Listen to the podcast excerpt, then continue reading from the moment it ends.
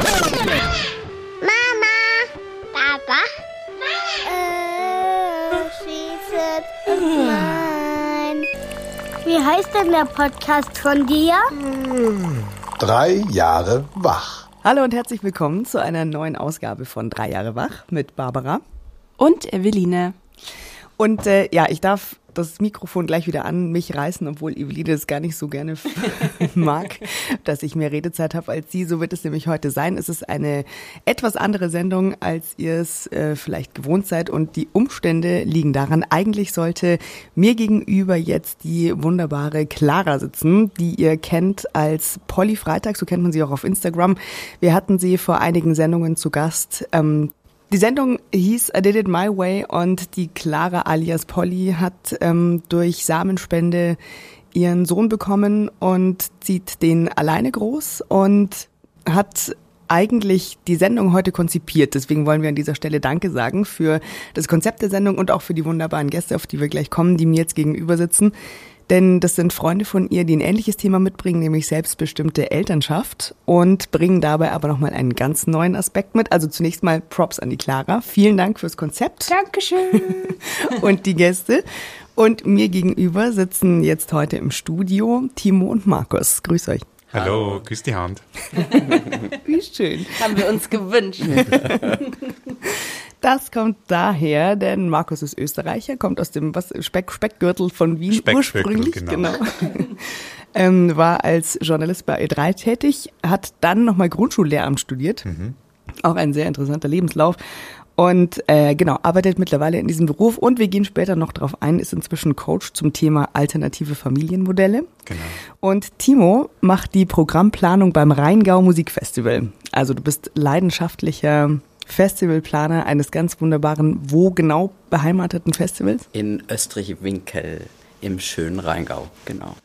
Das ist schön. Ich freue mich total, dass wir heute mal Gäste so aus dem Westen Deutschlands da haben, denn ihr kommt eben, ihr seid in Wiesbaden, wo eben die Clara auch herkommt und daher auch ähm, die Verbindung. Ihr seid befreundet und deswegen hier und Genau, ihr bringt nochmal einen ganz neuen Aspekt zum Thema selbstbestimmte Elternschaft mit, denn wir sind nicht nur zu fünft hier im Studio, wir sind zu sechst eigentlich, aber einer hier äh, ist gerade beschäftigt, denn er hat noch nicht so viel dazu zu sagen. äh, ihr habt euren Sohn mitgebracht, Genau. der wird demnächst drei Jahre alt und ist der Grund, warum ihr hier seid. Ja. Absolut. Denn ihr beide habt dieses wunderbare kleine Geschöpf bekommen, weil ihr euch für ähm, Eizellspende und Leihmutterschaft entschieden habt. Und genau, ich gehe jetzt einfach mal direkt in die Fragen. Ähm, Clara hat eben auch ihre Gedanken dazu mit eingebracht und war das die Art und Weise, also quasi Leihmutterschaft und Eizellspende, war das eure erste Wahl oder habt ihr vorher auch über andere Wege nachgedacht? Wir haben ähm, im Zuge dessen, wir haben eine Fernbeziehung geführt das erste Jahr und haben da über ganz, ganz viele Themen gesprochen. Gerade wenn man sich nicht sieht, physisch hat man natürlich die Zeit und man möchte sich da intensiv austauschen. Sprich, das Kinderthema war immer präsent. Und äh, wir haben da ganz früh schon über die Optionen, die wir als gleichgeschlechtlich lebend und liebendes Pärchen quasi haben, gesprochen. Und Timo hat auch im Bekanntenkreis befreundete, ein befreundetes Pärchen, auch zwei Männer, die via Pflegeschaft Eltern wurden. Und so haben wir uns mit dem Thema Pflege auseinandergesetzt. Wir dachten immer, Adoption ist tatsächlich nicht so einfach für uns, ähm, weswegen wir das fast schon so ein bisschen ausgeschlossen haben, weil wir uns einfach gedacht haben, okay, wie können wir uns den Wunsch schnell unter Anführungszeichen quasi erfüllen. Deswegen dachten wir an Pflege als auch Co-Parenting. Und da haben wir uns zum Beispiel bei diversesten Apps angemeldet, wo es dann die Möglichkeit gibt, mit einer anderen Person, mit einer zweiten Partie, sage ich mal, Partei, durch Co-Parenting zur Elternschaft zu kommen. Kam aber eigentlich relativ schnell äh, dazu, dass das äh, nicht unser geeignetes äh, Familienmodell ist, zumal meistens bei diesem Co-Parenting-Modell Frauen eigentlich eher Männer suchen mit einer Onkel, sozusagen Onkelfunktion. Und für uns war eigentlich klar, dass wir eigentlich eine Familie wollten ähm, und das Kind ähm, auch ja, bei uns zu Hause erziehen wollten. Also diese Onkelfunktion ähm, war für uns jetzt nicht das richtige Modell. Und es ist auch in das Modell des Co-Parenting klingt eigentlich wunderbar, finde ich. Es ist in der Praxis halt oft auch ähm, sehr herausfordernd. Also ich kenne auch im äh, weiten Bekanntenkreis einige Fälle, wo es einfach sehr schwierig ist und nicht funktioniert, weil natürlich dann in dieser Konstellation neue Partnerschaften vielleicht hinzukommen, andere Erziehungsvorstellungen herrschen. Also äh, es ist schon ein hohes Konfliktpotenzial auch da, eine hohe Herausforderung. Und äh, in dieser Auseinandersetzung mit diesem Modell auch vielleicht bis zu Ende denken, theoretisch, haben wir dann gedacht, dass, ähm, nee, passt für uns jetzt nicht. da ich, Entschuldigung, da ich Patchwork liebe, wollte ich nur ganz kurz sagen, I feel you. das ist ja auch, genau, also kann ich total nachvollziehen, dass ja. das erstmal keine Option ist. Ja. Und ich wollte noch dazu ergänzen, was für uns auch so ein bisschen gegen Co-Parenting beziehungsweise Pflege, also Adoption gesprochen hat, war einfach dieser Zeitaspekt. Bei der Adoption und der Pflegeschaft kannst du Glück haben, unter Anführungszeichen, und morgen einen Anruf bekommen oder auch erst in fünf Jahren. Und dieses Unplanbare war für uns einfach ein, ein sehr gewichtiger Punkt, dem wir uns dann irgendwann nicht mehr aussetzen wollten. Deswegen dachten wir, okay, gut, welche Optionen gibt es noch, die quasi planbarer sind? Und da war die Leihmutterschaft doch eine sehr nahe Option, die wir dann gewählt haben. Es ist ja so, dass Eizellenspende und Leihmutterschaft in Deutschland verboten sind. Wie seid ihr denn dann überhaupt an verlässliche Informationen gekommen, beziehungsweise wie habt ihr euren Weg irgendwie dann doch gehen können, wenn man hier von offizieller Seite ja eigentlich fast keine Informationen bekommt? Also das ähm, Positive an Social Media ist ja, dass man relativ sich schnell verlinken kann und ich äh, der Kickoff oder das, der erste Starting Point war eine, auch ein Bekannter, den ich aus meiner Kölner Zeit noch äh, kennengelernt äh, hatte, der in, mittlerweile in Berlin lebt und der äh, eine Familie gegründet hat, auch über Leihmutterschaft in den USA. Und den habe ich einfach dann ähm, kontaktiert und gefragt. Und der hat uns einfach ähm, auch ein paar Punkte genannt, wie eine Konferenz, die äh, Man Having Baby Konferenz, ähm, die einmal jährlich in Europa stattfindet, in Brüssel. Und hat uns auch sofort irgendwie ähm, auch Namen zugerufen und auch Kliniken zugerufen. Also es geht dann relativ schnell. Es ist also ein Netzwerk und auch wieder Leute weiterempfohlen oder gesagt, wenn ihr da Fragen habt, macht doch, fragt mal den oder die. Ähm, und so hat's, war das so ein Schneeballprinzip und äh, hat sich relativ schnell ähm, sehr konkretisiert, muss man sagen, oder? Ja, das Witzige an der Geschichte ist im Endeffekt eigentlich, dass diese Konferenz in Brüssel an dem Wochenende stattgefunden hat, an dem wir auch geheiratet haben. Ah, echt? Mhm. Glück im Unglück quasi. Wie und äh, Timos Vorschlag war dann, ja, hm, also Freitag und Samstag geht er da nicht, weil wir, wir heiraten da ja. Hm, ja, hm, Bammer. Aber wir könnten doch am Sonntag früh in den Flieger springen und dann noch nach Brüssel fliegen. Und ich meinte dann, ja, also am ich glaube nicht, dass ich dann vielleicht schon im Bettchen war oder geschweige denn nüchtern bin oder dann aufnahmefähig. Bei so einer Konferenz, wo es dann doch um Aufnahme, äh, Informationen geht, die man aufnehmen sollten. Nicht der beste erste Eindruck. Nee. vielleicht noch mit einem Kater oder so ein bisschen ausdünstend, darf man mhm. nicht sagen. Ähm, und dann haben wir uns tatsächlich dazu entschieden, dass wir diese Konferenz besuchen werden, aber in New York und sind dann sechs Wochen später nach New York geflogen und haben an einem verlängerten Wochenende dort die Konferenz in New York besucht. Und wir haben, auch das ist Social, Me Social Media bedingt, ähm, auch weitere Leute kennengelernt, die mittlerweile auch zu unserem Freundeskreis gehören, mit denen wir auf der Hochzeitsreise gezoomt haben, die auch dann zu dem Zeitpunkt sechs äh, Monate altes, äh, alten Sohn hatten. Und ähm, das hat sich alles so gut angefühlt, ja, richtig angefühlt. Ähm, dann sind wir da auch hingefahren, haben gleich die, das Kind in die Hand gedrückt und äh, gleich dieser praktische, lebensnahe äh, ja, ähm, Umgang. Umgang. genau. Ähm, das war dann eigentlich relativ klar, dass das auch unser Weg sein wird. Mhm. Bei diesem Prozess, den stelle ich mir sehr emotional vor auch. Also das ist ja jeder, der irgendwie den Kinderwunsch in sich trägt, wie auch immer der Weg dahin ist, es ist ja immer irgendwie wann sagt man es den Freunden, beziehungsweise, dass man es überhaupt probiert oder wie auch immer. Ähm, das ist bei euch ja dann nochmal anders gelagert, diese Thematik und mit noch mehr logistischem Aufwand und Emotionen und so weiter irgendwie mhm. verbunden. Wie war denn da euer Prozess? Wann habt ihr das, wann und wen habt ihr wen eingeweiht? Wie seid ihr da, wie, von wem habt ihr euch begleiten lassen auf diesem Weg? Es ist ja auch immer gut, wenn man, wenn man einen Rückschlag erleidet oder was, dass mhm. man jemanden hat, bei dem man sich dann irgendwie auskotzen kann oder wie war da euer Weg? Also ich glaube, wir sind da sehr, sehr unterschiedlich. Ich trage mein Herz auf der Zunge und ich kann nichts für mich behalten, gefühlt. Also ich trage alle, jede Idee, die ich was ich habe, trage ich nach außen. Und natürlich kriege ich dann auch immer die Rückfragen, äh, wolltest du nicht das machen? Ja, äh, nein, habe ich wieder verworfen. Aber ähm, da bin ich es für mich gewöhnt, gewohnt, äh, alles Positive, auch alles Negative nach außen zu tragen und damit umzugehen. Und ähm, es ist, glaube ich, auch so ein bisschen Unterschied. Äh, ich bin elf Jahre jünger zum Beispiel als Timo und ähm, Timo hat dann vielleicht dann so ein bisschen auch schon für sich gelernt, was ich noch nicht gelernt habe, vielleicht mittlerweile, ähm, Dinge zurückzuhalten, bis sie vielleicht eher konkreter sind. Aber in dem Zusammenhang eigentlich nicht. Genauso wie äh, meine Haartransplantation zum Beispiel.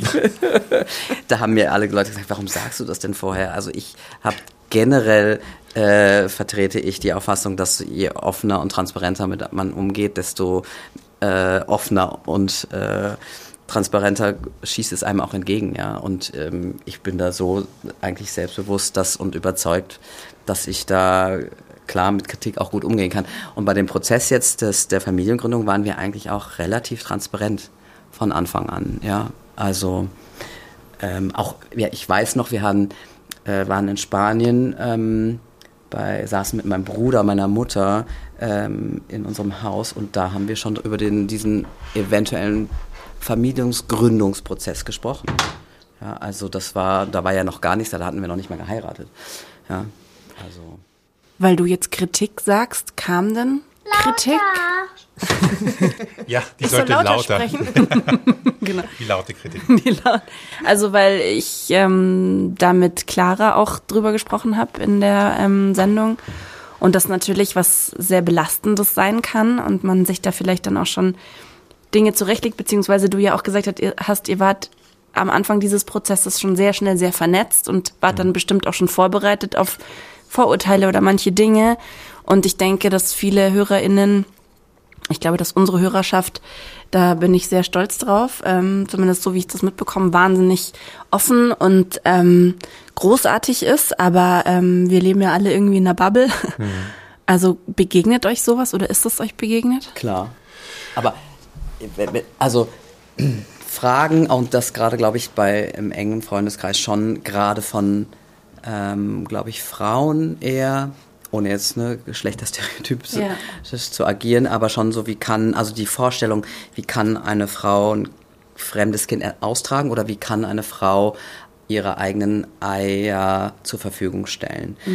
Und das war ja auch der Punkt, den wir uns in diesem Entscheidungsprozess ges- selber gestellt haben. Und deswegen sind wir auch nach New York, deshalb ist es auch so entscheidend gewesen, nach New York zu fliegen und auf diese Konferenz zu gehen, weil auf dieser Konferenz nicht nur ähm, Agenturen und Kliniken oder Klinikvertreter, Ärzte etc. da sind, sondern auch Leihmütter mit ihren Kindern oder Eltern ähm, oder homosexuelle Männer, eben Men Having Babies, die mit ihren kleinen Kindern oder schon größeren Kindern da sind. Also dieses Erfahrungsberichte die austauschen. Genau. Erfahrungsberichte. Und ich sag's immer wieder, dass Amerika, man denkt immer so, nur weil es ähm, ja, sich ähnlich anfühlt von der politischen Ausrichtung her, westlich orientiert, Demokratie und so, sind aber Amerikaner im Denken ganz anders. Und ich vergleiche das so ein bisschen mit unserer Kultur. Ich komme ja nun und arbeite in der Kultur. Und äh, in Amerika ist ja Kultur ganz anders. Es wird ganz anders auch finanziert, was in Europa überhaupt nicht vorstellbar ist. Hier schreit man immer nach dem Staat, die Subventionen, es muss alles unterstützt werden. Und da ist es genau äh, anders. Es ist dieses Fundraising, wenn man was geschafft hat, gibt man was zurück in die Gesellschaft.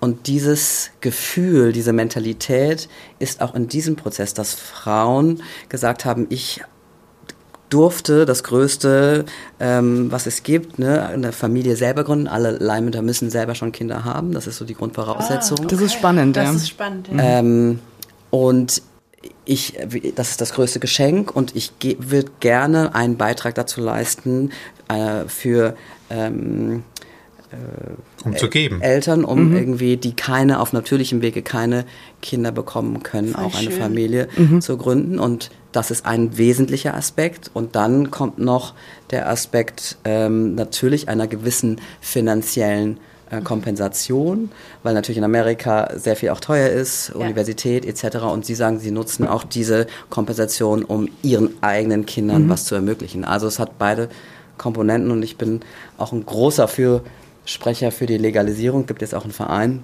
in Deutschland zur Legalisierung von Leihmutterschaft, weil einfach wenn der Rahmen stimmt, das muss natürlich klar sein, mhm. gesetzlich etc., ähm, um eben schwarze Schafe da auch wie überall, ne, das irgendwie äh, wirklich äh, strukturell gut zu organisieren, ist aber eine Legalisierung eben keine Ausbeutung von Frauen, ja. sondern eine mhm. Gleichberechtigung, ja. weil es ist eine freie Entscheidung von beiden Parteien, ja. in Anführungszeichen. Das ergibt total Sinn. Also bis du das gesagt hast, zu dem Punkt eben, dass die eben alle schon selber Kinder haben müssen, habe ich mich schon gefragt, gibt es irgendeine Art von psychologischer Begleitung oder sowas für diese Leihmütter während dieser Schwangerschaft? Einfach auch so, dass, also als wir, die wir auch schon beide Kinder bekommen haben, irgendwie so, gerade dann dieser letzte Weg dann zur Geburt, wo auch der, der Körper einfach so unglaublich in Anspruch genommen ist.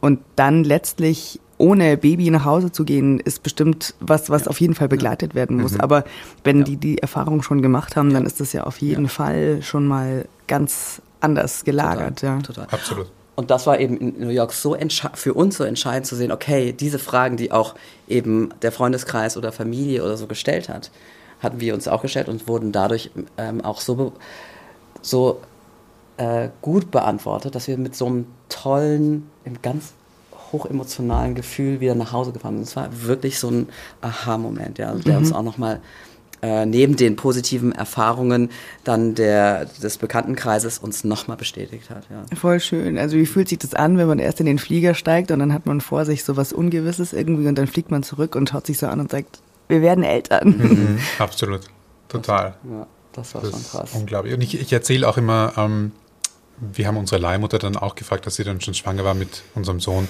ähm, wie es sich für sie anfühlt. Das war ihre erste Schwangerschaft mit einem quasi zur Leihmutterschaft mhm. als Leihmutter. Sie hatte drei oder hat drei eigene Kinder. Und wir haben sie halt auch gefragt, wie, wie fühlt sich's an? Ob es merkwürdig ist oder wie ist die Kommunikation zum Beispiel? Da redet sie gar nicht ja. oder wie, mhm. was macht sie? Und sie sagt, naja, sie redet schon sehr viel mit ihm, ähm, aber es ist halt witzig, die Kommunikation ist eine ganz andere. Zum Beispiel, wenn er in der Nacht wach ist, sagt sie, ha, das ist die europäische Zeitzone. Ne? Du bist halt anders getimed, so auf die Art. Oder wenn er, wenn er ähm, tritt, wenn sie das Schaf ist, ist ja, ja, die Deutschen, die vertragen halt nichts dergleichen. Sie ist Mexikanerin natürlich. Dadurch ist eine ganz andere, eine ganz andere Form von Kommunikation dadurch mhm. entstanden zu dem Kind. Und ich glaube, wenn man mit seinem Partner, mit seiner Partnerin klar, man kann nicht schwanger werden, aber dass man da natürlich auch mit dem Kind, mit dem werdenden, wachsenden Kind in sich anders spricht, anders umgeht. Mhm. Sei es jetzt ein Einfluss von Musik, sei es ein Einfluss von Stimmen zum Beispiel oder dergleichen. Das ist, man konnotiert es dann natürlich immer mit sich, als auch mit der Partnerin, mit einem, mit einem Partner zum Beispiel. Und da ist es einfach anders. Mhm. Aber das heißt nicht, dass die Kommunikation dadurch außen vor gelassen wird. Und was wir viel auch gehört haben, also wir sind jetzt nur keine Frauen, aber ähm, gesagt haben, dass dieses Gefühl natürlich zusätzlich dazu kommt, gerne schwanger zu sein. Also dieses ne, wie gesagt, ich kann es nicht nachvollziehen. Sagen wir so, bis zum siebten Monat würde ich das mit unterschreiben. Danach eigentlich nicht. Oh gut. Okay, bei unserer Leihmutter war es einfach, ich bis auf die letzten drei Wochen. Ja, Unsere Leihmutter war es gewohnt, dass ihre beiden genau, drei Kinder zwei Wochen zu früh kamen. Und er hat sich, er war fünf Tage über, über einem errechneten Geburtstermin und sie war dann einfach von Tag an des errechneten Geburtstermins in ihre Laune ist weiter in den Keller gesunken. Keine aber, deutsche Pünktlichkeit. Nein.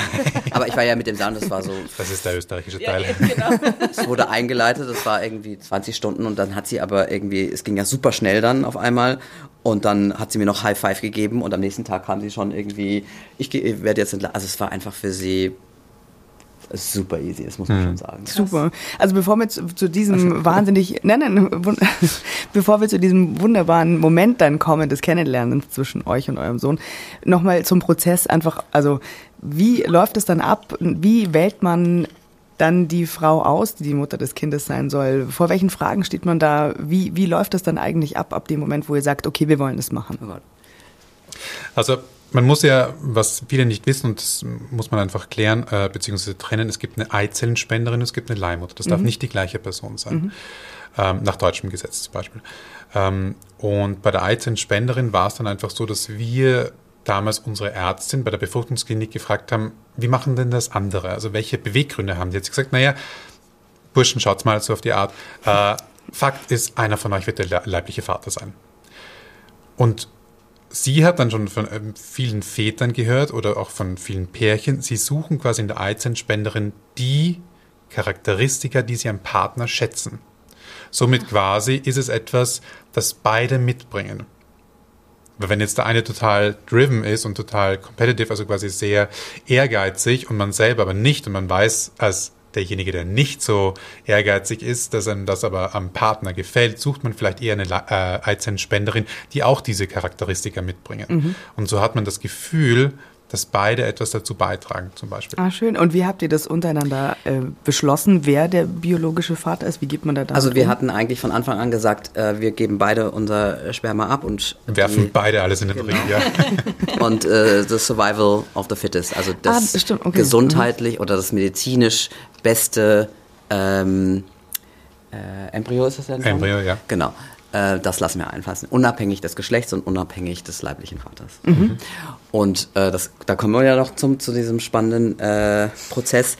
Aber jetzt bei, um bei der Eizellenspende oder nach der Suche nach der äh, genetischen Mutter quasi, was das war für mich eigentlich das, mit das emotionalste am Anfang, weil am Anfang ist man sich relativ safe und jeder guckt sich mal äh, entweder bei, es gibt verschiedene Eizellen, äh, Datenbanken quasi und bei den Kliniken oder bei Agenturen auch in Amerika und dann guckt man sich das an und getrennt und guckt, ob man ein Match hat, jetzt wir beide, ne, so.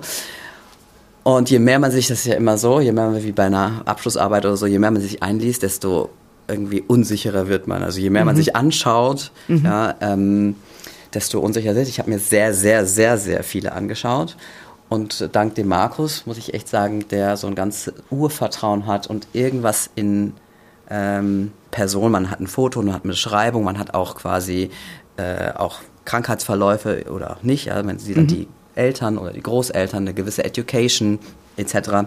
Je nachdem auch, wie offen man den Prozess gestalten will, ob mhm. ganz anonym oder ganz offen. Mhm. Für uns war von Anfang an alle Prozesse, die wir offen, kommen wir ja auch noch zu wahrscheinlich, offen gestalten wollen. Also jeder kennt jeden, auch mhm. nach wie vor. Mhm. Alle haben Kontakt, so nach dem Motto, wir wollen das eigentlich als ein, eine erweiterte Familie sehen. Was auch die genetische äh, Mutter unseres Sohnes anbelangt, als auch äh, unsere Leihmutter.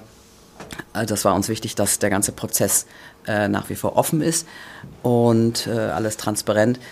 Aber in dieser Suche war es für mich sehr schwierig. Ich war dann irgendwann sehr verunsichert, sehr auch optisch fixiert, kann ich jetzt nicht bestreiten. Mhm. Ähm, und der Markus sieht von schon immer, das hat mich sehr bewundert.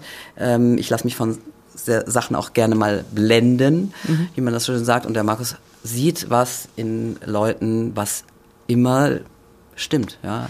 Also wenn wir entweder jemanden sehen oder kennenlernen oder so, sagt er vorsichtig oder das ist irgendwie weird, irgendwie eine komische Persönlichkeit und es stimmt immer, komischerweise. und äh, bei unserer Eizellenspenderin hat er Kriterien quasi gesagt, ich sehe da was, eins, zwei, drei, das kannst du ja gleich nochmal vielleicht ähm, ausführen, Markus.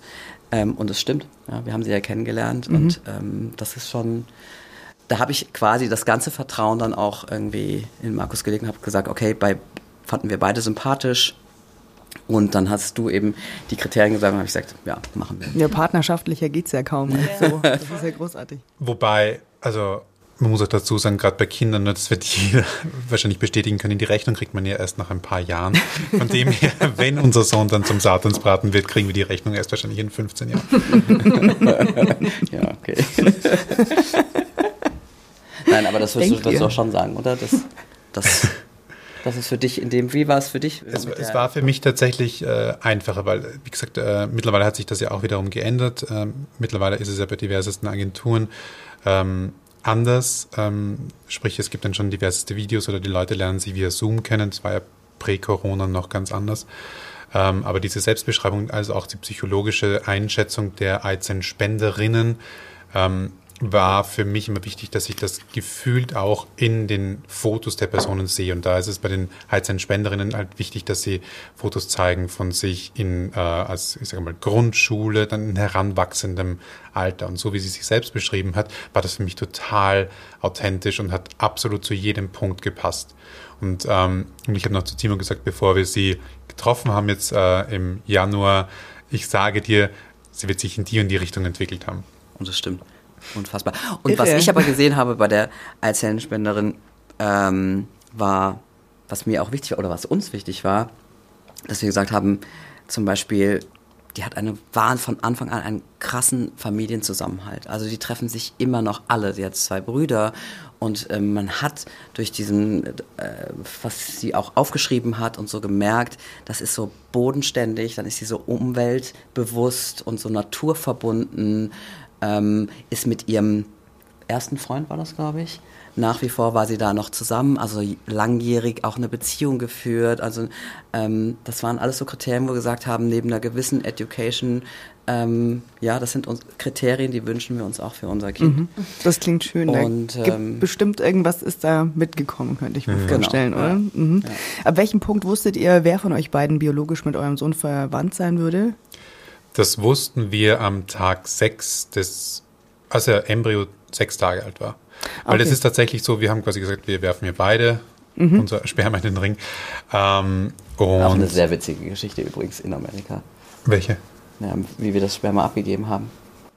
Na gut, Bitte. egal. Nein, Also ist- erzählen Sie nein, ruhig, nein, nein, erzählen nein. Sie ruhig. Im Auto. Also wir, haben, wir müssen das warm halten. Wir, wir erzählen wir erzählen es gleich, wir erzählen gleich.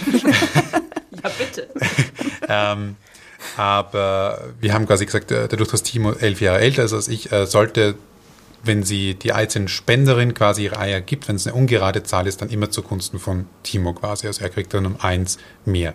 Wenn es 17 Eier ist, dann trennen wir es quasi 16 und er kriegt dann eins mehr.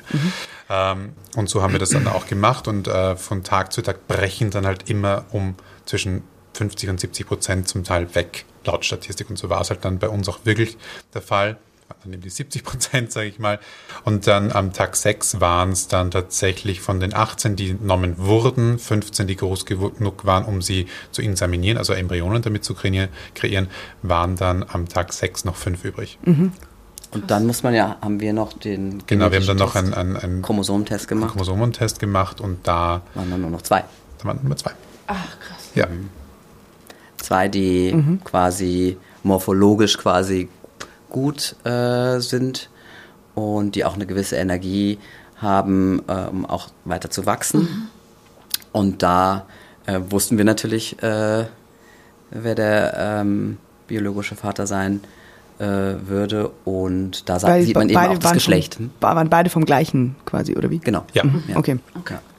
Macht es dann nochmal was, also wenn man das dann auch weiß, verändert es dann den Warteprozess während der Schwangerschaft nochmal oder ist das, wart ihr da schon so vorbereitet, dass das jetzt auch nichts mehr verändert hat irgendwie?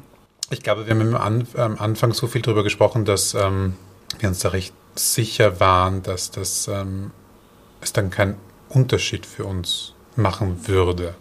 Weil Fakt ist, und man beschäftigt sich damit, einer von uns wird der biologische Klar, Vater sein. ja. Also, dass am Ende jemanden trifft, also es ist jetzt nicht so, dass es total überraschend war. Oh, hätte ich jetzt nie gedacht. Sacrebleu. So ist es dann einfach. Wer war, nicht, wer ne? war der Dritte? Ja, genau. Moment, Moment. Wo kommen die grünen Augen her? Wobei, man muss schon sagen, als dieses Wegbrechen und immer weniger, das war, also diese äh, Entwicklungstage nach der Einnahme und das Insaminieren war schon auch emotional, muss man ganz Ja, ehrlich sagen. klar. Ja, das ist immer, oh, es wird immer weniger, weniger, weniger. und klar. Natürlich. Es ist, äh, ne, dann wird das entnommen und äh, nach Chromosomenkrankheiten untersucht und so. Das war dann schon krass, ja, weil man ja auch nicht weiß, wenn man eins einpflanzt, ob das wirklich auch angenommen wird. Ja, eben. wie lange Ja. dauert, also wie war dann, wie ging das dann noch weiter? Wie lange wart ihr eigentlich zu diesem Zeitpunkt? So, das war unser Sohn. Hallo.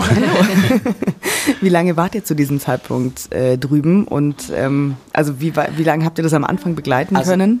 Wir waren im, im November in New York bei dieser Konferenz, 18. Im Januar. Dezember haben wir uns für die Klinik entschieden. Im Januar sind wir rübergeflogen, um unser Sperma abzugeben, um psychologische Tests zu machen. Das wird alles auch für Identity Parents ist das wirklich ähm, ganz strikt. Äh, haben und da schon unsere Leihmama kennenlernen dürfen, haben uns auch für sie entschieden und dann wurden im April äh, Die Embryonen Eier, kreiert. Genau, die Embryonen kreiert.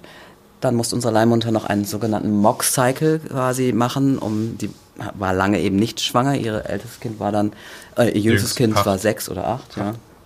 Und dann musste man das nochmal medizinisch quasi versuchen, ob es noch alles Ja, medizinisch als auch psychologisch. Also sogar dem Genau. Körper wurde vorgegaukelt, wieder schwanger Ja. zu werden. Wie geht der Körper damit um und wie geht sie psychologisch damit um? Weil es dann ein, wirklich schon lange her war.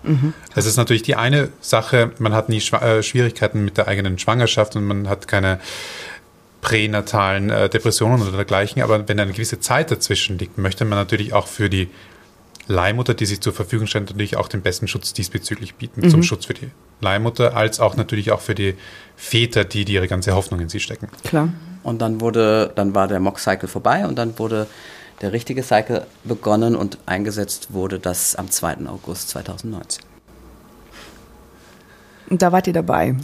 Nee, das haben wir Nein. per Video mitbekommen. Also wir sind dreimal, wir waren im Januar 19 eben in Amerika, dann waren wir im, nach, bei dem ersten Mal der äh, sechsten Woche waren wir da für zwei Wochen, im September 2019, im Dezember in der 20. Schwangerschaftswoche, wo man die ganzen Ultraschalls macht, äh, für drei Tage, völlig crazy, oder Wow. zweieinhalb in Los Angeles und wieder zurückgeflogen. Der Flug war länger als der Aufenthalt und dann ähm, kam der große Lockdown und dann waren wir drei Monate da. Stimmt, aber bevor wir darauf noch kommen, wie ist das, also wenn man aus meiner Sicht als Mutter kann man ja sagen, während der Schwangerschaft, man ist ja dabei im stetigen Austausch und relativ nah dran, auch der Vater, wenn man das möchte, oder der Partner, Partnerin, wie auch immer, äh, sind da dabei. Wenn das Kind jetzt auf einem ganz anderen Kontinent entsteht, wie geht man damit um? Also wie habt ihr euch in dieser Zeit darauf vorbereitet oder wie, wie habt ihr denn diese Schwangerschaft von so weit weg begleitet in eurem Alltag auch? Also wir, es ist schon eine emotionale und geografische Distanz da. Das ist, finde ich, vollkommen klar. Es ist einem bewusst, man hat es realisiert, geistig, sage ich mal, oder kognitiv realisiert, aber emotional, zumindest für mich, war es noch nicht so greifbar. Ähm, das ist dann tatsächlich immer greifbarer geworden bei jedem Termin, den wir mit dabei waren, bei jedem äh, Video, das wir zugeschickt bekommen haben, mit äh, der Heartbeat, der quasi confirmed wurde, oder äh, wo dann eben, wo wir dann auch dabei waren, äh, wo wir dann so ein 3D-Bild auch bekommen haben von unserem Sohn. Ähm, das, da ist auf jeden Fall eine Distanz da.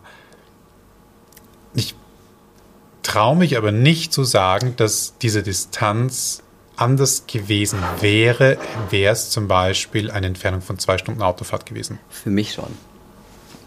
Weil ich kann mich erinnern, also ich bin aber ich bin auch so ein Control Freak. Für mich war das schon irgendwie eine Herausforderung. Ich kann mich an zwei Sachen jetzt ganz spontan konkret erinnern. Einmal, ähm, sie hat nicht nur drei Kinder, sondern sie hat auch wie viele Katzen und einen Hund.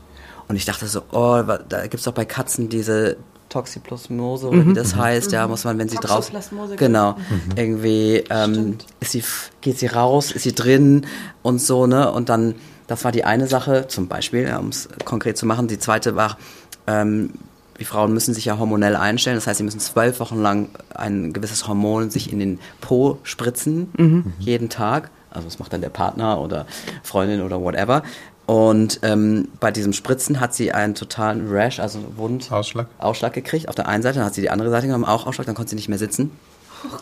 Und dann war die Frage, was macht sie? Und dann hat ähm, letztendlich äh, sie ein Medikament empfohlen bekommen, wo ich natürlich ganz schnell google und sehe, okay, das ist äh, nicht äh, gefährlich, es könnte Nebenwirkungen, könnte zu einer ähm, Hasenscharte führen beim Kind, beim ungeborenen Kind. Und dann macht man sich ja gleich so, ne? Man darf gar nicht googeln, generell bei Ja. Krankheiten. Aber so. Und dann hat, hatte ich schon Panik, dann habe ich in die Gruppen, das ist auch wieder Vorteil von Social Media und ähm, Also eine Gruppe zu Men- auf äh, den sozialen Medien zu werdenden Vätern. Genau. Mhm. Und die haben Hier gesagt, wechselt das Öl, also was äh, von Sesamöl, was normalerweise drin ist, zu Olivenöl, dann wäre das gar kein Problem. Das habe ich ihr gesagt. Und schon war es kein Problem. Ja, mussten wir zwar zahlen, man muss ja letztendlich äh, da auch alles ähm, finanziell ausgleichen, aber ähm, so. Also es waren jetzt ganz zwei konkrete Beispiele, wo ich schon dachte, über die Entfernung hat man schon, muss man schon sehr viel vertrauen. Ja? Also ähm, ich weiß noch, als wir in Amerika waren, da war sie, das war dann halt zur Zeit, äh, wo wir drei Monate da waren und die Geburt anstand, haben uns auch ein paar Mal getroffen und wir hatten uns verabredet und dann standen wir auf dem Parkplatz und dann kam sie nicht und dann ratterte mir schon, oh Gott, da ist ein Autounfall passiert, man hat sie auch nicht erreicht und so. Also will nur damit sagen, es ist schon, diese Entfernung hat mir schon teilweise ja, viel Ja, abverlangt. Und das meine ich aber auch damit, es macht für mich dann keinen Unterschied, ob die Entfernungen dann zwei Stunden sind, weil diese Verlust, Kontrollverlust, den hat man, ob man Vielleicht. jetzt zwei Stunden mit Autofahrt unter, äh, weg ist oder nicht. Diesen Kontrollverlust hättest du auch gehabt, wenn sie, wir wohnen in Wiesbaden, sie wohnt in Mainz. Hättest du vielleicht dir gedacht, oh mein Gott, sie sind, Ja, ja, was ist der Ja. Fluss dazwischen? Rhein, Main? Nicht die Donau. Wiener. Ich wiederhole nochmal, ein Wiener. Gut, dass du es dazu sagst. Ich bin für die Liebe umgezogen, nicht für die Geografie. Oh. Ja, also ich kann das total nachvollziehen. Man hat ja äh, als Mutter während der Schwangerschaft schon irgendwie 1027 Milliarden. Eveline nickt heftig, weil du, de- dein Kopfkino ist ja sowieso nochmal ein ganz eigenes Thema für dich. Äh, so, wo man ganz nah dran ist und irgendwie vermeintlich viel selbst in der Hand hat, auch irgendwie diese Ängste, geht alles gut und hat tausend Gedanken dazu. Und dann, genau, wenn man so gar keinen Einfluss darauf hat, das stelle ich mir irrsinnig schwierig Ja. vor. Also wir haben uns auch oft die Frage gestellt, um da nochmal kurz ein Beispiel zu geben, wie soll denn unsere Leihmutter sein? Ja, also auch das ist ja ein, genauso ein äh, ähnlicher äh, Prozess wie bei der Eizellenspende. Äh, und wir haben eine sehr ähm, taffe äh, Frau äh, kennenlernen dürfen. Und ähm, ich dachte am Anfang, es ist so ein ganz inniges Verhältnis. Es war bei uns aber zwar ein freundschaftliches, aber doch ein professionelles, so würde ich jetzt mal sagen. Und ich hatte am Anfang ein bisschen Probleme damit. Aber am Ende war es die richtige Entscheidung, weil eben es nicht zu nah ist und auch nicht zu weit weg. Also es war genau für uns und eben für diesen und Gründungsprozess jetzt äh, aus der, aus, ne, zurück betrachtet einfach das äh, Beste, würde ich sagen. Ich muss dann auch immer dazu sagen, dass wenn uns Leute diesbezüglich gefragt haben, ich vergleiche das dann immer mit einem, das klingt vielleicht total blöd, aber zum Beispiel ein Au-pair oder ein Kindermädchen fürs eigene Kind. Beide Parteien sind sich bewusst, dass sie das Beste für das Kind wollen, aber dass trotzdem eine Distanz da ist. Weil ich glaube, wenn dann eine Emotion, eine freundschaftliche Emotion dazu kommt, kann es schwieriger werden. Und das hat mir zum Beispiel total geholfen. Das kann ich total nachvollziehen. Kommen wir zu diesem wahnsinnig spannenden Moment, wo, glaube ich, alle, äh, die auch zuhören, darauf warten. Euer Sohn wurde Ende April 2020 geboren. Und man, Dum, muss dum, ja, tada, und man muss ja inzwischen nicht mehr dazu sagen, was, wann Mitte März oder Ende Ja. März 2020 unser aller Leben auf den Kopf gestellt hat. Das war natürlich für euch eine echt knappe Kiste. Total. Wie habt ihr das gerade noch geschafft? Also, wir haben ganz, ganz liebe Freunde, eben äh, von denen äh, Timo auch schon erzählt hat, die wir während der Hochzeitsreise kennengelernt haben, die drei Kinder wie Leihmutterschaft haben, die uns am 12. März um fünf oder halb fünf Uhr morgens drei kleine Kinder zu Hause mit Schlafproblemen angerufen haben. Äh, und wir dann halb verschlafen, so, äh, ja, was, was los? Äh, ist was passiert? Nein, äh, aber Trump schließt die Grenzen am 13. um Mitternacht. Ihr müsst rüber. Wow. Okay. Und dank denen war es für uns halt, unser Flug war eigentlich geplant Anfang April. Ähm, dank denen war es halt für uns äh, so einfach, auch einfach den Flug umbuchen zu können. Um diese Uhrzeit. Um diese Uhrzeit, klar, weil um 8 Uhr war es damals irgendwie so, dass anscheinend die. Lufthansa nicht mehr, der Server zusammengebrochen ist, Telefonleitungen überlastet wow. waren, also man keine Möglichkeiten mehr hatte. Äh, dank Ihnen, muss man wirklich nochmal sagen, vielen, vielen lieben Dank, äh, konnten wir das alles umbuchen. Und mit 13. März, beziehungsweise das war der Freitag, Freitag der 13., auch der Geburtstag meiner Schwiegermutter, ähm, ich glaube mit 16. März, an einem Montag, haben ja auch die Schulen geschlossen in ganz Deutschland. Äh, Distanzunterricht wurde eingeführt. Konzerte sind alle ausgefallen. Genau, es, Ja, es war richtig. irgendwie, man hatte so das Gefühl, man hat so die, die, die, die, die Abendzeitung bekommen, von, bei der man schon lesen konnte, was wird am nächsten Tag in aller Munde sein. Extra Blatt. Genau. Ich fand es total krass, weil wir wussten, Donnerstag habe ich um halb, das weiß ich noch ganz genau, wir haben den Flug um sechs oder um halb sechs umgebucht auf den nächsten Tag. Und dann habe ich um meinen Chef angerufen und einen Kollegen angerufen und gesagt habe, ich bin morgen nicht mehr da. Für ungewisse Zeit. Für ungewisse Zeit, ja. Ähm, und ich habe einen tollen Arbeitgeber, insofern das war kein Problem. Aber du, das war bei dir jetzt nicht ganz so einfach. Und ich weiß noch, dass wir, als wir auch äh, im Flugzeug saßen und quasi über die Wolken geflogen sind und dann eben diese 9000, keine Ahnung, 400 Kilometer, das war auch schon echt emotional, weil man, man lässt was zurück und weiß nicht, wie sich das dort entwickelt. In Amerika war es ja Man fliegt ins Ungewisse. naja, So ist es ja, aber in Amerika ist es, war es ja dann erst, als wir da waren, kam dann New York und so, aber es war ja in Europa, deshalb hat Trump ja die Grenzen geschlossen, war es ja da extrem krass und man hat was zurückgelassen und wusste nicht, sowohl privat als auch beruflich, äh, was passiert. Gerne würde ich aber unterstützend da sein und mithelfen, Mhm. kann aber nicht, weil wir was zusätzlich jetzt eine ganz neue Zeit haben. Es war so ganz Wahnsinn. Ja, vor allem aus, aus heutiger Sicht weiß man ja, also ihr, ihr wusstet ja noch gar nicht, was alles sein würde. Also wenn man jetzt im Nachhinein so diese Bilder Revue passieren lässt aus dem Frühjahr 2020 und dann so in den Sommer rein, also diese schrecklichen Bilder aus Italien, die es so krass getroffen hat am Anfang. In New York waren auch grauenvolle Bilder zu sehen aus Ja. dieser Zeit, aus dieser Anfangszeit der Pandemie. Und ihr wart ja auch auf die äh, medizinische Versorgung angewiesen im Prinzip. Also das waren ja Dinge, die wusstet ihr noch nicht zu dem Zeitpunkt, als ihr in den Flieger gestiegen seid. Als ihr dann aber dort wart, hat sich das dann ja aber also Ja. rasant achterbahnmäßig irgendwie weiterentwickelt. Also wie seid ihr damit umgegangen oder wie war denn das da, wo ihr genau wart? Also wir waren in, äh, wir sind nach Los Angeles geflogen, waren wirklich der letzte Flieger von Europa nach Los Angeles, der dann quasi gelandet ist. So gefühlt zwei Stunden später wurden die Grenzen geschlossen. Ähm, Und wir hatten ohne Auto, ohne äh, Unterkunft etc., weil wir ja natürlich von jetzt auf gleich alles Koffer rein. äh, Aber als ist das der Moment, in Los Angeles anzukommen, durch die ähm, Immigration durchzukommen noch.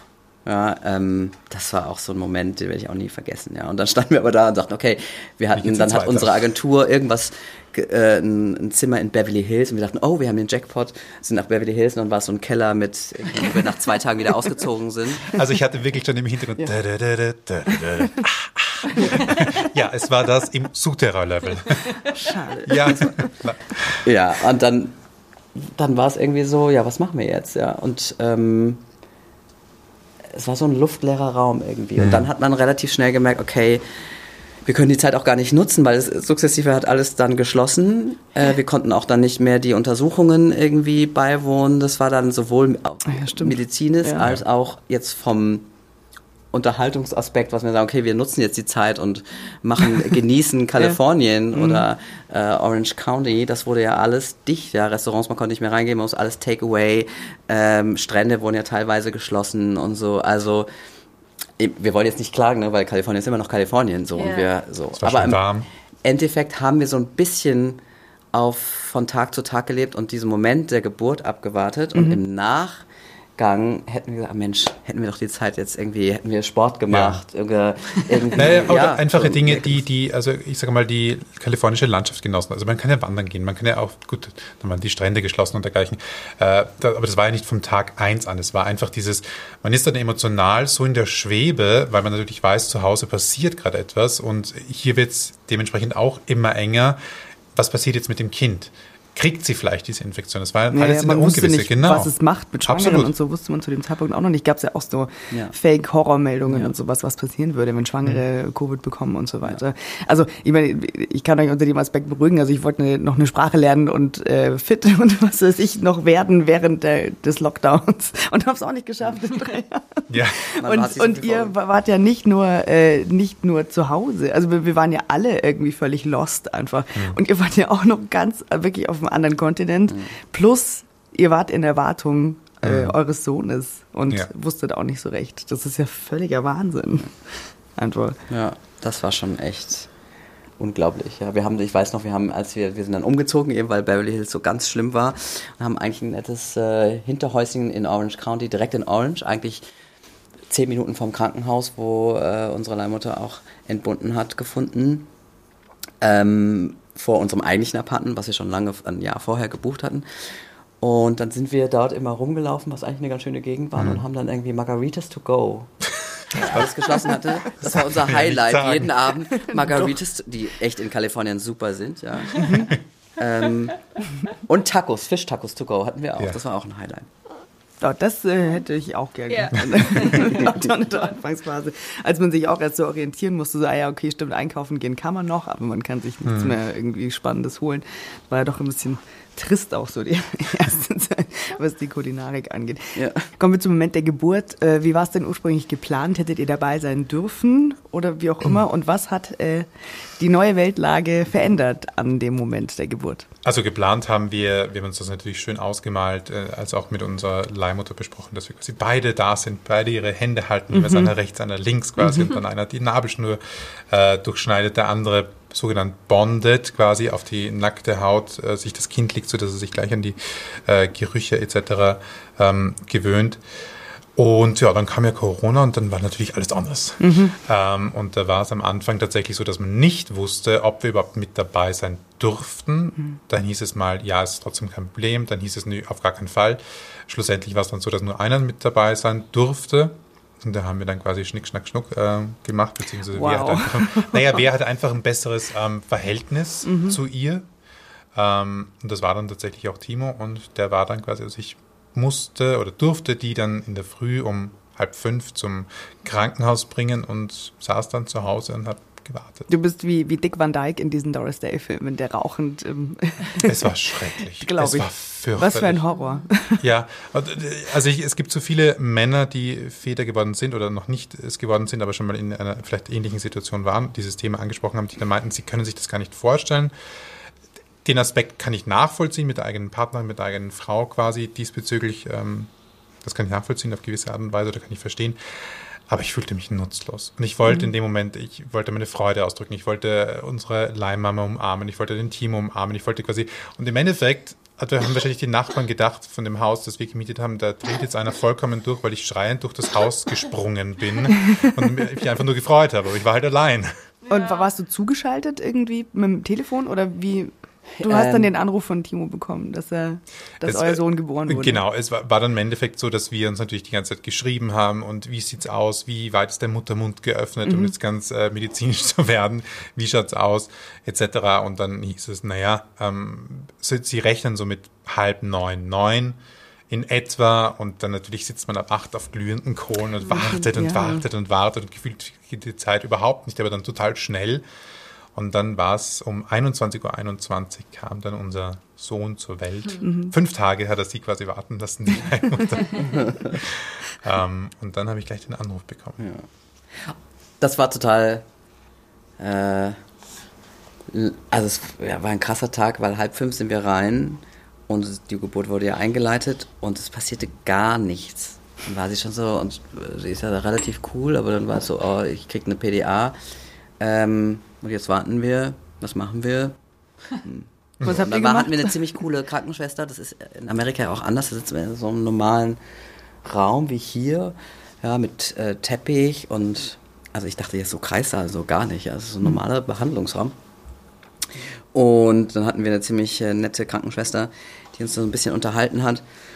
Und äh, ja, dann ging Stunde um Stunde und dann wurde, glaube ich, irgendwann das Fruchtwasser lassen. Trotzdem dann war der Gebärmuttermund immer noch nicht äh, weit genug. Und dann gab es einen Moment, äh, wo mir das Herz in die Hose gerutscht ist, weil dann haben sie dann so auf diesen ganzen Sachen geguckt, was sie so verabreichen.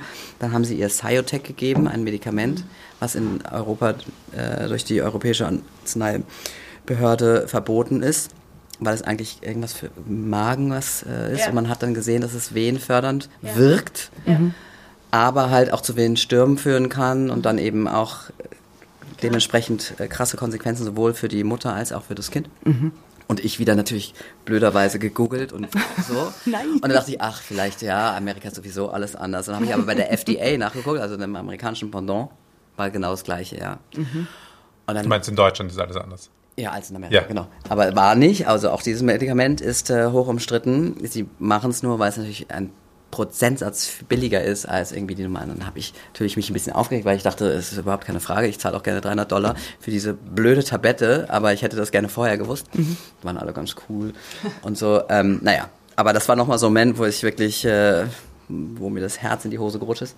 Und dann weiß ich noch, war es, und das Blick, lass, ließ sich auch keiner blicken, ja, kein Arzt etc. Es waren alle ganz relaxed. Und irgendwann um sieben oder um halb acht, ja, so eine Stunde, vielleicht 90 Minuten maximal, maximal vor der Geburt, äh, ging es dann so mit den Wehen los. Ja, und dann habe ich immer auf beim Wehenschreiber und habe dann immer ihr gesagt, wenn es wieder losgeht. Und das so richtig schön gesehen.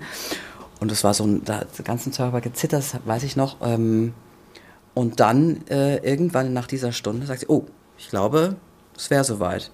Und dann hat sie irgendeinen Knopf gedrückt und dann auf einmal kamen fünf oder sechs Krankenschwestern, der Arzt, zack. Und ich wusste dann, weil ich, wir, wir durften auch filmen, also von hinten quasi alles. Und ich konnte gar nicht so schnell mein Handy nehmen, äh, weil schon sie nur dreimal gepresst hat und dann war schon da. Wow. Und dann habe ich nur irgendwie gedacht, oh, äh, ich wollte doch die Nabelschnur durchschneiden. Äh, äh, ja, äh, äh, wo ist mein Handy? Weil ich wollte auch ein Foto machen. Und dann habe ich diese Nabelschnur durchgeschnitten. Und äh, ja, dann wurde er schon ne, Untersuchung und gleich auf, auf die Brust gelegt. Ich musste mich dann auch schnell irgendwie umsehen, weil ich ja so, das war also wirklich in Sekunden lief alles ab. Und ja, dann war es geschehen. Quasi. Wie sehr hast du Markus da vermisst? Also ich stelle es mir komisch vor, dann eben auch wenn man diesen wahnsinns emotionalen Moment, den du ja eigentlich mit deinem Partner teilen möchtest, dann in dem Moment mit jemandem teilst, der dir ja, ihr habt euch klar kennengelernt, aber er ist dir natürlich nicht so nah. Sie ist dir nicht so nah, wie es Markus ist. Wie, Genau, wie, sie war auch total, ähm, sie hatte eigentlich auch, war da auch wirklich, wie, wie ich von vorher gesagt habe, sehr professionell, weil sie hat sich gefreut, aber es war diese Distanz. War auch jetzt Mhm. gar nicht, äh, oh, darf ich ihn mal halten, sondern es war gleich so, ging oh, mehr um super, euch ich habe super gemacht, Genau. ja, ich habe einen guten Job gemacht ähm, und jetzt äh, hast du das Kind und ich komme morgen mal vielleicht vorbei. So, ähm, Ich freue mich, wenn ihr happy seid. ich freue mich, wenn Okay. ihr happy seid. Insofern war das auch dadurch, dass es neun Monate dieser Prozess war, auch in den ganzen Sachen, eigentlich gar keine Frage. Es ging dann nur um das Bonding. Ich habe dann irgendwie Brahms vorgesungen. Guten Abend, gute Nacht. Habe dann versucht, es zu filmen und habe es dann schnell rumgeschickt. ähm, und äh, ja, dann war, ich weiß gar nicht, die Aufmerksamkeit total auf ihn und gleichzeitig den Wunsch zu teilen. Deshalb, ja, Video und schnell schicken und Ähm, in den USA ist es ja so, dass man 24 Stunden bei einer erfolgreichen, ohne medizinischen Vorkommnissen Geburt quasi im Krankenhaus ist. Aber dadurch, dass es 21.21 Uhr 21 war, funktioniert das natürlich mit, mit dem Entlasten nicht. Deswegen waren Team und unser Sohn zwei Tage oder zwei Nächte da. Ähm, dankenswerterweise hat aber unsere Leihmama überlegt, hm, hm, wie, wie machen wir das jetzt, dass ich jetzt auch mit dazu komme, weil es darf, dürfen ja auch keine Besucher mit dem Krankenhaus sein. Stimmt. Corona-bedingt. Ja. Corona-bedingt, genau. Und dann war es aber so, dass ähm, unsere Leihmama sich so ein bisschen mit der Krankenschwester, mit der sie sich sehr gut unterhalten und auch quasi unterhalten hat, welche Möglichkeiten gibt's denn da, weil sie würde das total toll finden, wenn ich quasi auch mit dabei sein könnte. Ähm, dass die Krankenschwester dann meinte, naja, also an sich quasi haben sie einen Patienten, den kleinen Jungen, der frisch geboren wurde, der hat seine Begleitperson und du hast ja auch quasi Raum für eine Begleitperson. Und dadurch meinte sie, ach ja, stimmt, ja, dann muss ich ja nur meine Begleit Begleitperson verändern, also den Namen der Begleitperson verändern. Das haben sie dann auch am nächsten Tag gemacht. Und so konnte ich mich dann quasi hineinschmuggeln ins Krankenhaus, um, weil im Endeffekt alle Ärzte waren happy und, und die hatten kein Problem damit und, und äh, die, alle Krankenschwestern etc. Es ging einfach nur, du sollst ja quasi Regeln, die aufgestellt sind, nicht brechen. Und das haben wir dadurch Gott sei Dank nicht gemacht, weil unsere Leihmutter da einfach mitgedacht hat, wir wären wahrscheinlich nicht mal auf die Idee gekommen. Super. Und wie war denn der Moment? Total unglaubwürdig. Also es war total merkwürdig, weil gefühlt hat man diese Person dann schon kennengelernt via Video und das ist total schön. Aber es ist wahrscheinlich wie jeder, der schon mal, wie soll man das am besten beschreiben, diese Emotionen, die man fühlt, wenn man ein Video sieht und dann plötzlich diese Person, dieses kleine Wesen vor einem zu sehen, das war ein totaler Einbruch von Emotionen für mich. Also ich konnte konnt gar nicht zwischen Freude und ich fange zu weinen an, aber es war irgendwie, ich war so traurig, weil ich nicht dabei sein konnte und ich jetzt quasi die ersten zwölf Stunden verpasst, aber auch gleichzeitig so glücklich. Es war merkwürdig und ich glaube, dementsprechend wird mich auch unser Sohn angeguckt haben und sich gedacht haben, was ist denn jetzt mit dem los? Sei doch glücklich, dass ich da bin. Warum weinst du denn jetzt? Das schaut nicht nach Happy Tears aus. Na, aber er war ja total entspannt. Ja, ja, er war zum Er war Glück sehr Zum Glück, entspannt. er hat gar nicht geschrien. Also auch die erste Nacht überhaupt nicht. Und, und da muss man dazu sagen, am Anfang, wenn man so ganz kleines Würmchen hat und gerade als Mann wahrscheinlich, noch mehr als als Frau, haben wir so äh, die Angst, irgendwas falsch zu machen oder ne, Bäuerchen zu äh, viel zu klopfen oder Flasche, wie gibt man die Flasche?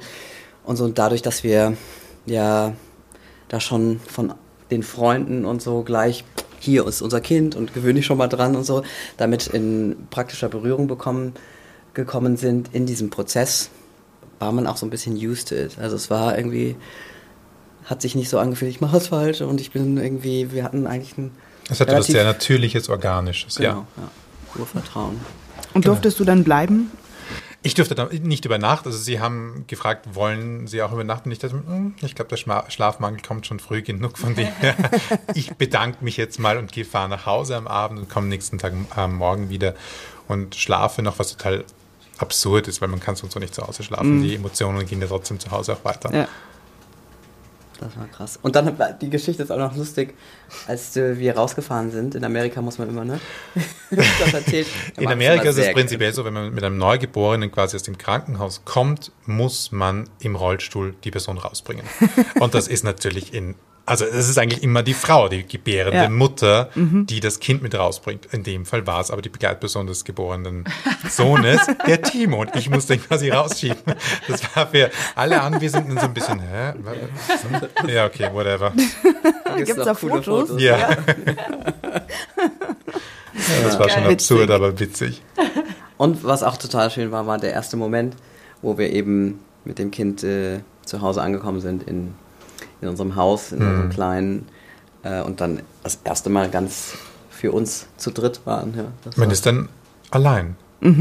Also das wird Ja, ja, jeder, genau, jeder, der ein Kind zu Hause hat, man ist plötzlich allein und hat nicht mehr die wachen, helfenden Augen der Krankenschwestern, der Pfleger, der Ärzte um sich, sondern man ist dann komplett auf sich gestellt und ist für das Wohl des Kindes da. Und das ist irgendwie total also ich war total ehrfürchtig, aber auch es hatte mich irgendwie ein bisschen erschrocken, aber Also- schön. Hand aufs Herz, ich habe ich hab zwei Kinder und habe mir zweimal jeweils bei dem Moment, wenn hinter mir die Tür zu fiel zu Hause gedacht, was habe ich mir nur dabei gedacht? Ja.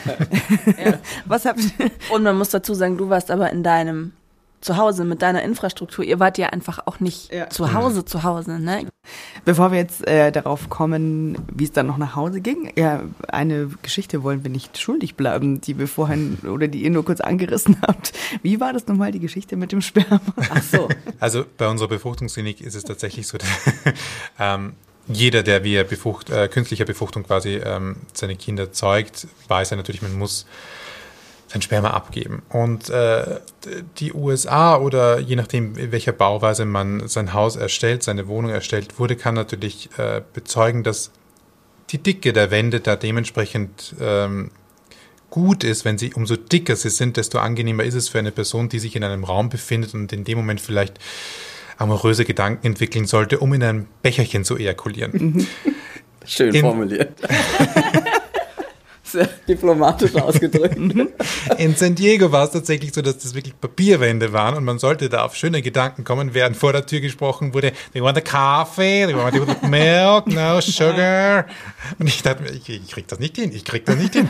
Und ich stand da in diesem Raum und habe das irgendwie versucht, aber da, da wurde nichts und es ging nicht und naja, soll man's- ich meine, da gibt es so schöne Bilder äh, oder so schöne Umschreibungen, die ich jetzt nicht in den Mund nehmen möchte, aber gefühlt eine ja, zerkochte Nudel in der Hand hatte.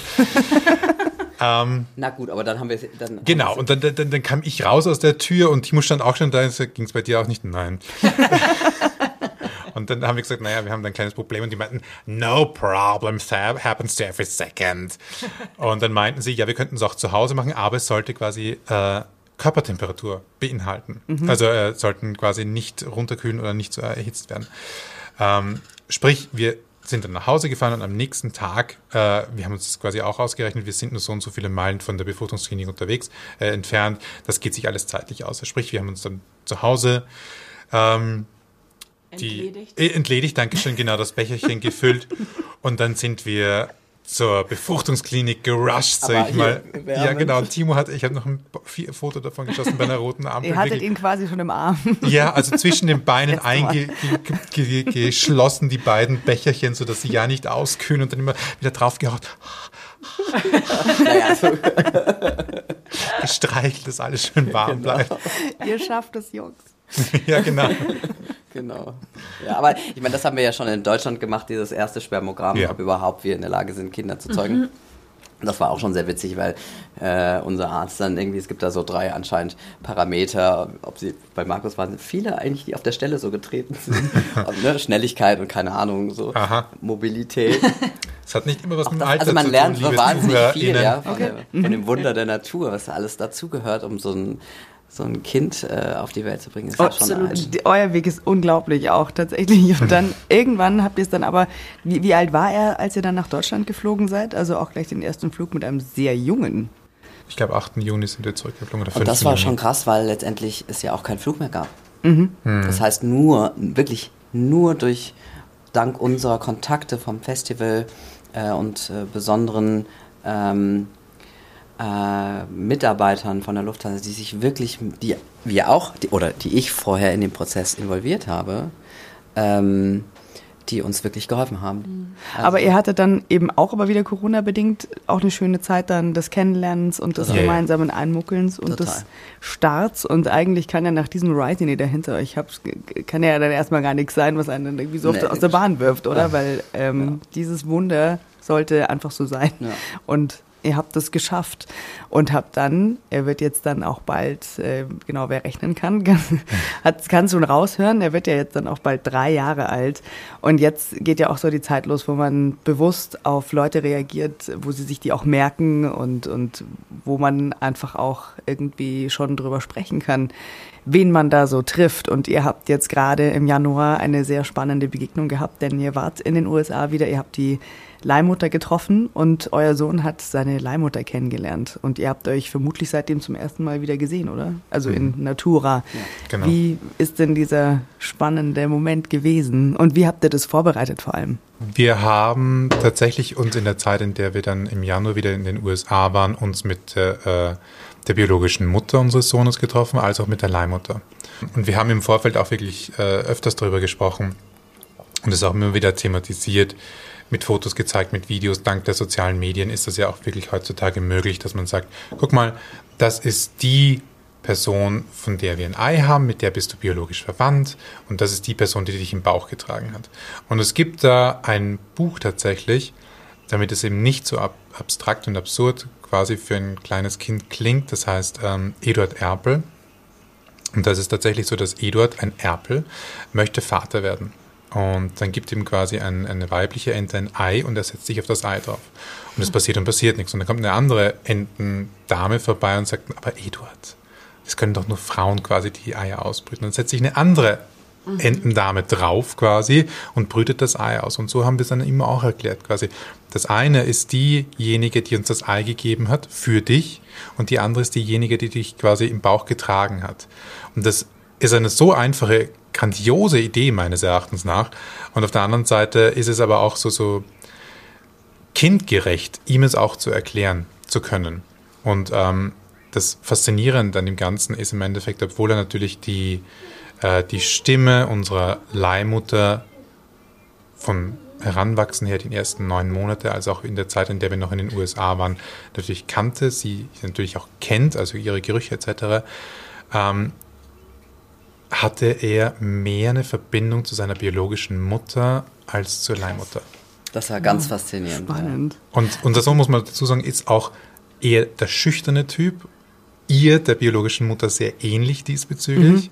Ähm, also der, der, der ist dann am Anfang sehr zurückhaltend, bis er sich quasi angewärmt hat, sage ich mal, und dann fängt er an aufzutauen. Und das war bei ihr halt wirklich so krass, weil wieso kennen wir ihn so gesehen, so nicht in diesen Situationen. Es waren zehn Minuten, dass er ein bisschen suspicious war und dann hat er angefangen, um sie herumzulaufen und auch wirklich dann am Abend beim Abendessen gesagt, von wegen, er möchte, dass sie neben ihm sitzt, weil sie möchte ihm Dinge zeigen. Und dann hat er so ein kleines Lernspiel am Handy und hat er verschiedenste Dinge gezeigt und hat natürlich auf Deutsch erklärt, was, sie, was er da machen muss. Jetzt, jetzt natürlich nicht verstanden, hat irgendwie die Augen verdreht, aber er hat es immer weiter erklärt.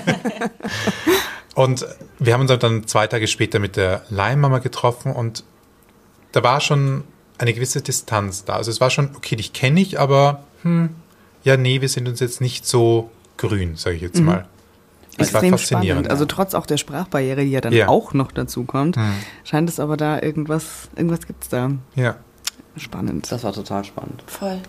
Also mit der, mit der Eizellenspenderin, also seiner genetischen Mutter, ähm, war diese Annäherung und dieses, ja, das Charakterliche, es gab Charakterzüge, diese, da merkst du halt einfach, dass es, das ist die Hälfte der Genetik, ja, da, ähm, und diese besondere Verbindung, obwohl sie sich gar nicht kannten und eben mit der ähm, Leihmama, weil sie doch halt eine ganz andere Persönlichkeit ist, äh, schon ähm, ein etwas distanzierteres Verhältnis und komischerweise haben das immer andere ähm, also die dieselbe die, äh, oder gleiche Erfahrung gemacht haben, gesagt haben, ihr werdet immer zur Leihmutter ein intensiveres Verhältnis haben als zur Eizellenspenderin, weil auch teilweise das anonym ist und mhm. man sich gar nicht äh, kennenlernen darf.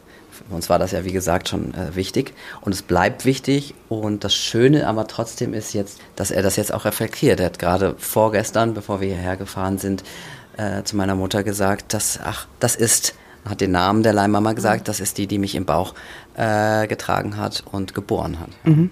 Also er weiß es schon, aber emotional so von diesen mhm. ist es, glaube ich, ähm, ein stärkeres Verhältnis und wir haben uns fest vorgenommen, auch dieses Verhältnis wachsen zu lassen, ja, je nach ähm, von beiden Seiten, ob das gewünscht ist, aber das wäre uns schon ein Anliegen. Wenn ich an der Stelle noch ergänzen darf, sorry, wir brabbeln echt zu viel. Nein, überhaupt ah. nicht, gar, gar nicht. Ähm, ich bin auch der Typ, der, ich stelle gern die harten Fragen, sage ich jetzt mal. Ähm, ich habe auch beide gefragt, wie ist es jetzt für euch?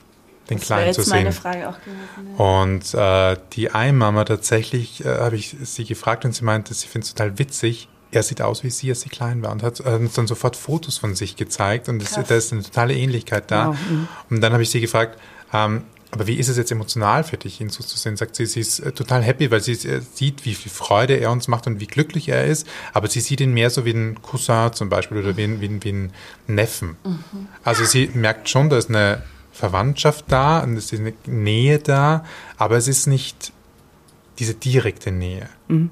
Und so hat sie das für sich irgendwie beschrieben und äh, unsere Eizellenspenderin, die biologische Mutter unseres Sohnes, möchte auch zum Beispiel selbst keine Kinder haben.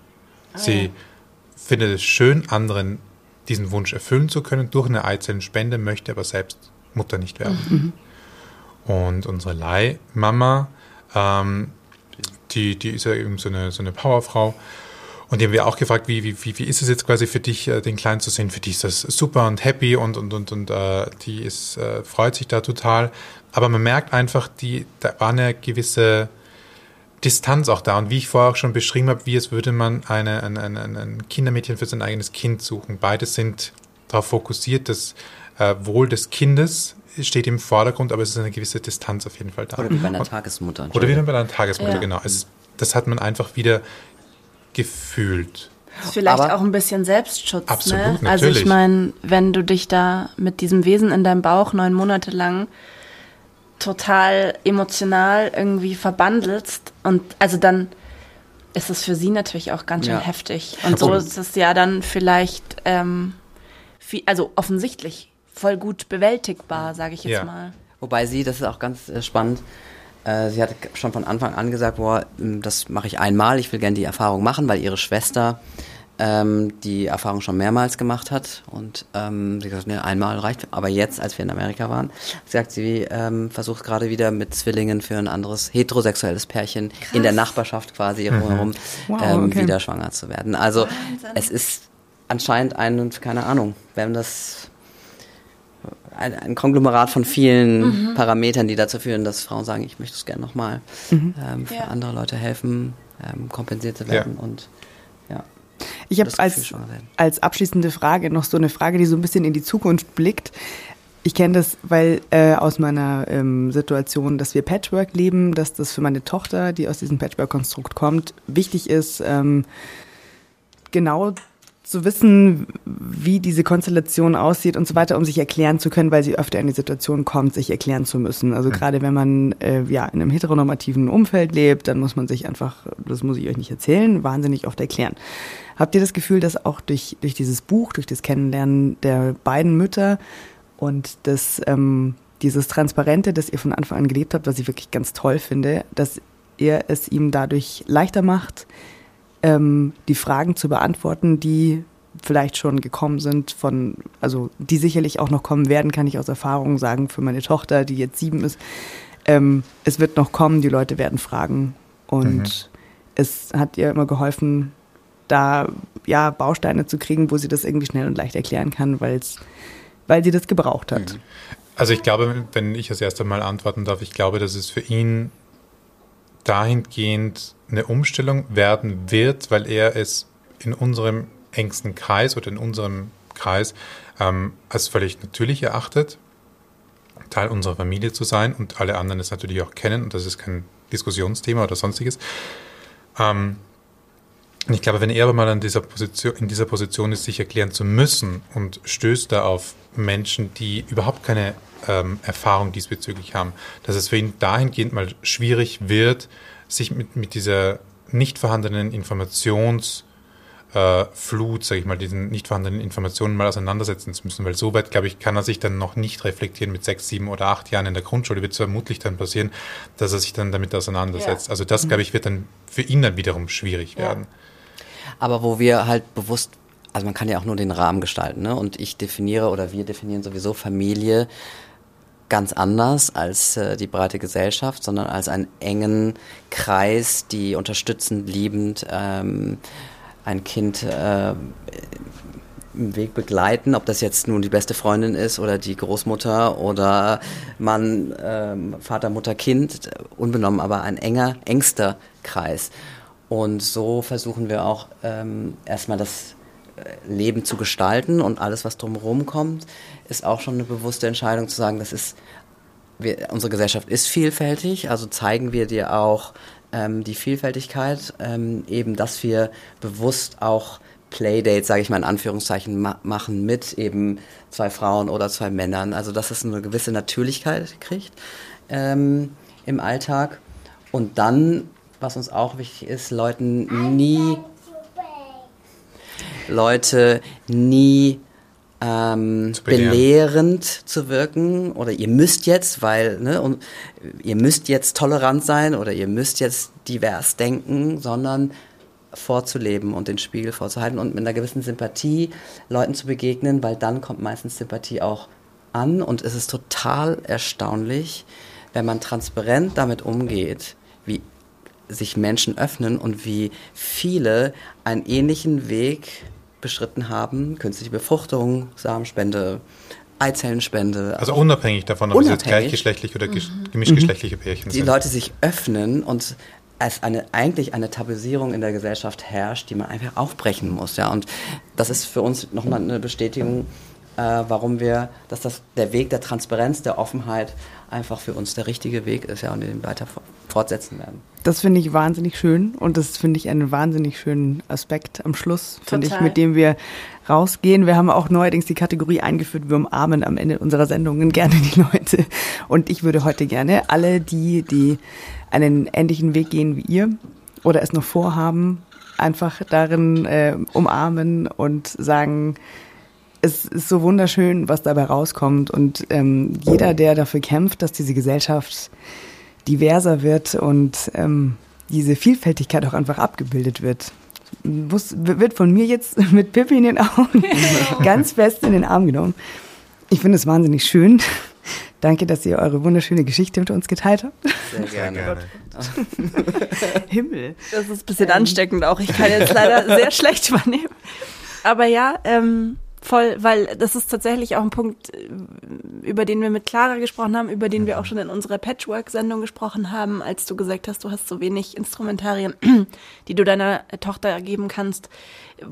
Sprich, ähm, was ja auch ähm, People of Color sagen, Representation Matters, ne? Diese mhm. Bücher. Ja. Braucht mhm. es. Es braucht die, weil sonst ja. musst du es dir selber überlegen und du kannst es im Zweifel nicht so gut wie genau. jemand, der da mit Lektor, Lektorin in einen langen Prozess geht und so weiter die Kinder müssen abgebildet sein, diese Familien müssen abgebildet sein. Und das ist, ähm, und mit Clara kann ich mich eben an einen sehr inspirierenden Teil unseres Gesprächs erinnern, der sagt, was ist denn normal? Come on. Also, ne? Weil wenn es etwas gibt, was die Norm ist, dann gibt es auch automatisch etwas, was unnormal ist, das ist dann negativ konnotiert. Also all diese Dinge. Und deswegen finde ich auch dein Schlusswort, Timo, wunderschön, weil ähm, lass doch einfach die Leute glücklich sein. Punkt. Und Liebe genau. leben in Familien und that's it. So. Und dementsprechend ja. ähm, danke ich auch, äh, danke auch ich euch und bin total froh, dass ich diesem, äh, dass ich teilhaben konnte an diesem Gespräch. Wie gesagt, eigentlich säße Clara hier. An der Stelle nochmal ein riesen, riesen dicker Gruß und Kuss an dich, ja, liebe Clara. Genau. Und ähm, tausend Dank euch für eure Zeit. Und wir ja. hören uns in vier Wochen wieder. Ja, bis dann habe ich mich wieder gefangen. und wir sagen vielen Dank und ciao. Ja. Ciao. Dankeschön. Schön, dass ihr da wart. Bis dann.